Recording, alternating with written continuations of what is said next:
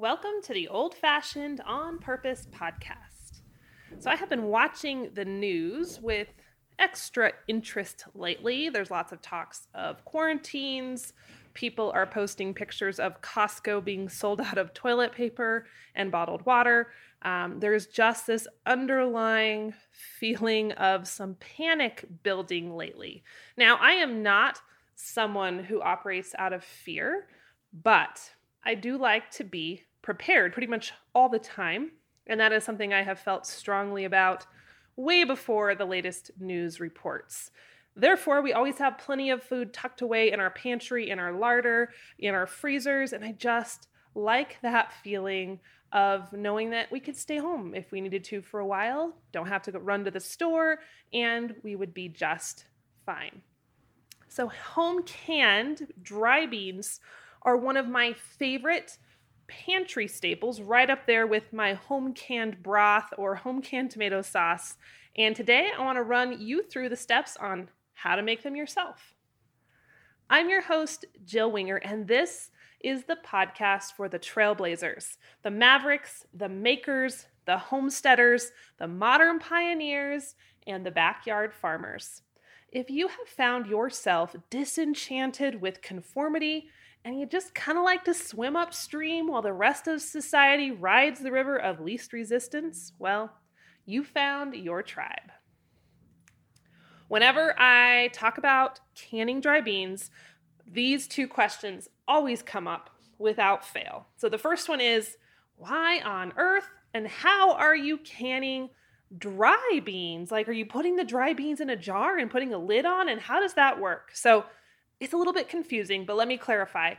When I say canning dry beans, I'm just referring to beans like navy, pinto, kidney, garbanzo, like beans that are dried, and we rehydrate them, put them in jars, and pressure can them. So they're not technically dry when they're in the jars. It's just the way I kind of differentiate them from canning green beans, you know, or some fresh bean from the garden. So that's what I'm referring to hopefully that's as clear as mud. Um, and the second question I get is why would you even bother with that? Because dry beans will last in your pantry quite a while, which is a great point because, yes, if you have a bucket or a jar of pinto beans, they will last in your cupboards, I would say six to 12 months easily. And they're just fine. They're going to be ready to go. They're not going to go rotten or rancid. So you don't have to can beans necessarily. However, the reason I do it anyway is because, well, there's a lot of reasons. Um, it's very convenient. It makes sure I'm not clogging up my freezer with jars or Ziploc baggies full of cooked beans. Um, it's kind of one of my go to convenience foods. But dry beans, believe it or not, actually do get to a point sometimes where they're past the point of no return. Um, and I've actually ha- had this happen before. You know, they last a while, but if they go a couple years on the shelf, they dry out to the point where you cannot get them to soften. And it's crazy. And I've had it happen, and it's really disappointing because you'll soak your beans, you'll put them in a pot, you cook them for a couple hours, and you go to taste them, and they're still crunchy. And you cook them a little bit more and they're still crunchy and they just won't rehydrate. So, if you want to keep your beans more than six months to a year, canning them can help prolong their shelf life just a little bit. Um, and it's really not that hard. So, the one thing that's really important though, when we're talking about canning beans or any low acid food, aka beans, meat, broth, soups, whatever. You know what I'm going to say, right? You got to use a pressure canner. No ifs, ands, or buts. Non negotiable. You must use a pressure canner.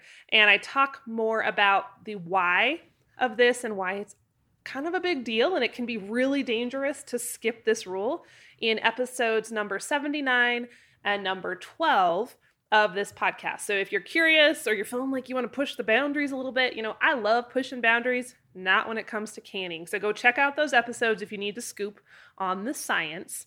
But for today's episode, I'm just going to say use a pressure canner and you will be fine. Um, I have noticed that when I pressure cook or pressure can beans, this is just a little anecdote, random. Um, we feel like we have less digestive issues than when I just cook them on the stove top, uh, even if they're unsoaked, because sometimes like I will put dry beans in my instant pot and cook them in there. And this is a separate thing from canning, right? You don't use an instant pot to can, so don't don't confuse that. But I've noticed that when we do use a pressure cooker to cook the beans, we don't have the gas issues that we usually would have if we had cooked them on the stove top. I don't know why that is a thing, but it works. So just random information there. Um, but it's just it's really handy to have, and we like to use home canned beans. Like I'll throw them in chili or soup or stew. Honestly, my kids actually really like them for lunches, which I think is a little bit weird, but it's one of their favorite lunches. So we will put, uh, you know, we take them out of the jar, might heat them up on the stove. Sometimes they like them cold or at room temperature, which isn't my favorite, but they're cool with it. Um, they'll put a little salt, a little garlic powder, a little pepper, whatever herbs we might have laying around, and they eat them plain or with chips or you know dip a tortilla in it. So it's kind of like our last minute. Oh man, there's nothing for lunch. Let's eat some beans. So that might not be your thing, but it works for us. So, anyway, let's talk through the process here. It's very, very simple. You're going to love this. So, first off, you got to soak the beans. And there's a couple different ways you can do this. Personally, I just grab the beans, I will throw them in a big bowl, cover them generously with water, and let them sit overnight. If you hear this episode and you want to can the beans like right now and you don't have a 12 hour period to let them soak, you can also do a quick soak method, which is simply where you put the dry beans in a pot, cover them with water, bring them to a boil, and then turn off the burner and let them stand for an hour in the hot water. And then you would proceed with the rest of this technique. So it really doesn't matter. Um, it just kind of depends on your time frame and what your schedule looks like for the next couple of days. All right, so regardless of whether you do an overnight soak or a quick soak, we're going to take the soaked beans, we're going to drain them. So you're going to get all that water off, pour it down the drain, and then we're going to put them in a large stock pot and cover them up with fresh water. Put a lid on there, put them on high on the stove top, and bring them to a boil. You might want to watch the lid once they start boiling because beans love to boil over primarily after you have cleaned your stovetop burners. It only happens when they're clean. If you have a really dirty stove top, you can be rest assured they will not boil over. It is a documented scientific phenomenon. Uh, but anyway, so bring them to a boil for just 30 minutes, then shut it off. We don't want to cook them. We're not trying to cook them to the point of where we could eat them right now. We just want to get them uh, hydrated and a little bit softened. So by then, we want to get our jars. We want to make sure they're hot. Um, I like to put a teaspoon of sea salt in each of my quart sized jars for flavor. It has nothing to do with preservation, uh, quality, or anything like that. It's just a flavor thing. So if you're trying to avoid salt, you can omit omit it altogether. Um, if you're using pint jars, you can use half a teaspoon of salt instead of a full teaspoon. Uh, but anyway, I put the salt in. I grab my beans. I fill up the jars. I use my cooking liquid to fill the jars up to one inch of headspace at the top. Wipe down the rims, put the lids on, and then we process them for, well, we're at high altitude, so we use 15 pounds of pressure. For the rest of you at normal altitude, um, you can probably use 10 pounds, but I would suggest looking at your canner owner's manual to know for sure. Um, I let my pressure canner work on those beans for an hour and a half for my quart jars, and I go an hour and I think 15 minutes if I'm using pints, and then you know let the pressure canner come down to zero pressure. Open the the lid, uh, pull them out, and stick them in your pantry.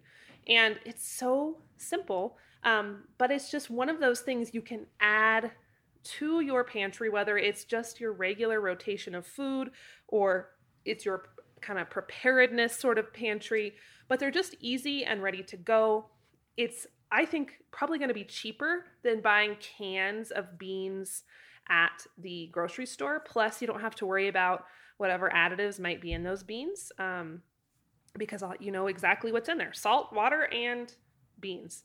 Super, super simple. So, um, two quick things. So, first off, I kind of ran through the pressure canning instructions quickly.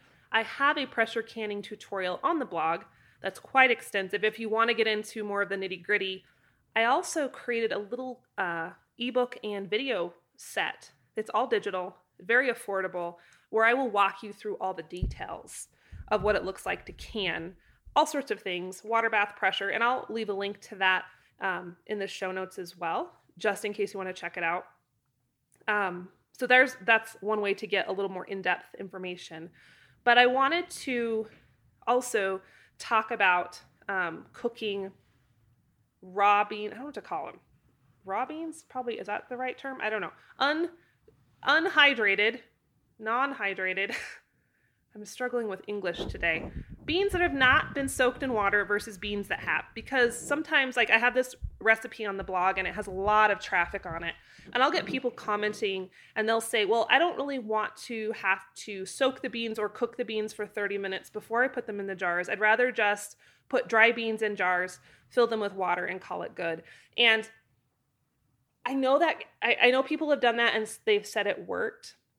My concern with that is twofold. Number one, my concern is that beans will continue to soak up water when they're in the pressure canner if they've not been cooked a little bit beforehand, and we're going to have an issue with liquid loss, um, jars not sealing, things might get funky.